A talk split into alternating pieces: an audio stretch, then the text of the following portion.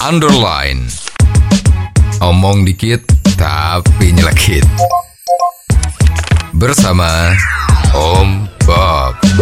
Temukan di channel YouTube Om Bob Indonesia.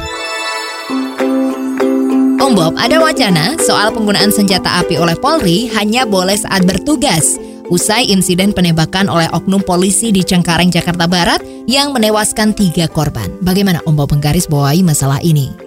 Ya memang kejadian oknum dari kepolisian itu yang menyalahgunakan senjata api Hmm. yang menjadi tanggung jawabnya itu nggak cuman sekali ini saja Ya, ya, ya. kali ini kan ada situasi yang kita sampai hari ini belum jelas Hmm. yang terang ada semacam perkelahian di kafe Hmm.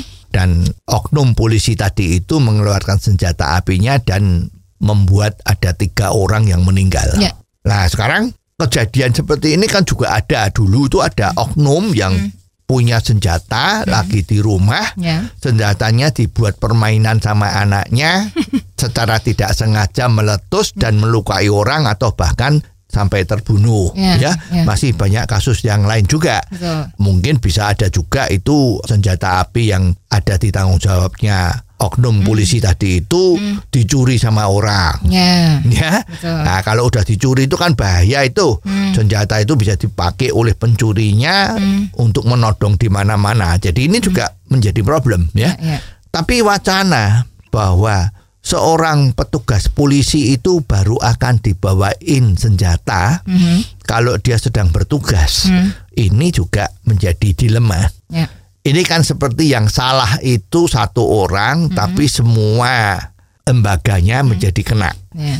Jadi misalnya begini, sekarang ada orang melakukan tindakan kriminal itu membunuh, membabi buta, memakai pisau, Mhm. ya pisau dapur lah ya, Ya. Bendo itu kan bahasa Jawanya. Nah itu terus ada putusan bahwa sekarang tidak boleh dijual bendo atau pisau dapur tadi itu, karena pisau itu bisa untuk membunuh, karena ada pembunuhan yang dilakukan pakai pisau. Nah ini sekarang ada kejadian oknum polisi menyalahgunakan senjata. Itu terjadi tindakan kriminal atau menyebabkan perkelahian yang mencabut nyawa. Mhm. Oleh sebab itu sekarang polisi kalau sedang tidak bertugas tidak boleh membawa senjata. Mhm. Nah ini repot ya Ya. seorang polisi aparatur negara yang bertugas itu di dalam pengamanan masyarakat Ya. itu kan tidak mengenal jam dinas dan jam tidak dinas. Mhm. Kalau seorang polisi dia sedang cuti misalnya ya, Mhm. terus di tengah jalan sedang jalan-jalan dengan istrinya dengan keluarganya karena cuti ini anggap aja nggak ada pandemi ya Hmm. jadi boleh ke mana-mana tiba-tiba kelihatan ada kejadian kriminal ada perampokan Ya. Ya. itu dia sebagai polisi apa boleh dikatakan maaf polisi tersebut sedang cuti jadi dia tidak bisa menjalankan tugasnya sebagai polisi Hmm. kan nggak bisa dong Mhm. yang namanya polisi itu ya udah kontrak janji dia sebagai seorang aparat keamanan itu setiap saat dia berfungsi sebagai aparat keamanan Hmm. jadi kalau dia ada kejadian perampokan Mhm. di mana pun dia ada dia harus menyelesaikan masalah itu menyelamatkan orang yang dirampok Ya.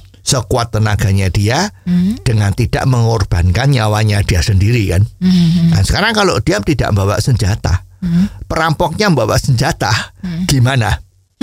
Apa bisa membantu untuk menyelesaikan masalah ini? Ya sulit ya. Jadi sebetulnya peraturan ini bukan seperti itu. Memang seperti sekarang ini kan sudah ada polisi yang bertugas sebagai intel.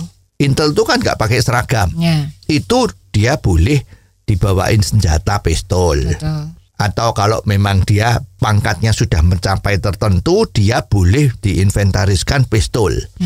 Nah, sekarang kalau ada kejadian seperti ini yang salah kan orangnya, oknumnya, bukan senjatanya.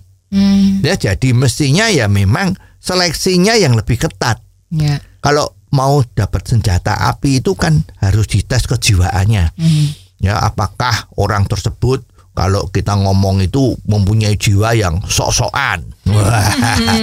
Sering lihat film koboi, ya, wah ini kalau bawa pistol sudah seperti koboi, ya. Iya, iya. Tapi kan di sini negara hukum, ya kan? Nah, misalnya apakah seperti itu, Iya. ya? Terus apakah kejiwaannya itu terganggu? Apa misalnya dia menjadi manusia yang sadis sedikit-sedikit hantem kromo. Wah, itu. Nah, misalnya testing testing seperti itu biasanya dikatakan psikologi tes kan? Itulah yang menyatakan bahwa seseorang aparat itu boleh diberi senjata atau tidak. Jadi bukan terus kebiah uyah tidak usah bawa senjata. Ya. nah nanti kalau perampok kalau teroris itu boleh seenaknya bawa senjata. Ya ini kalau polisi tidak boleh bawa gimana? Ya, ya. ya.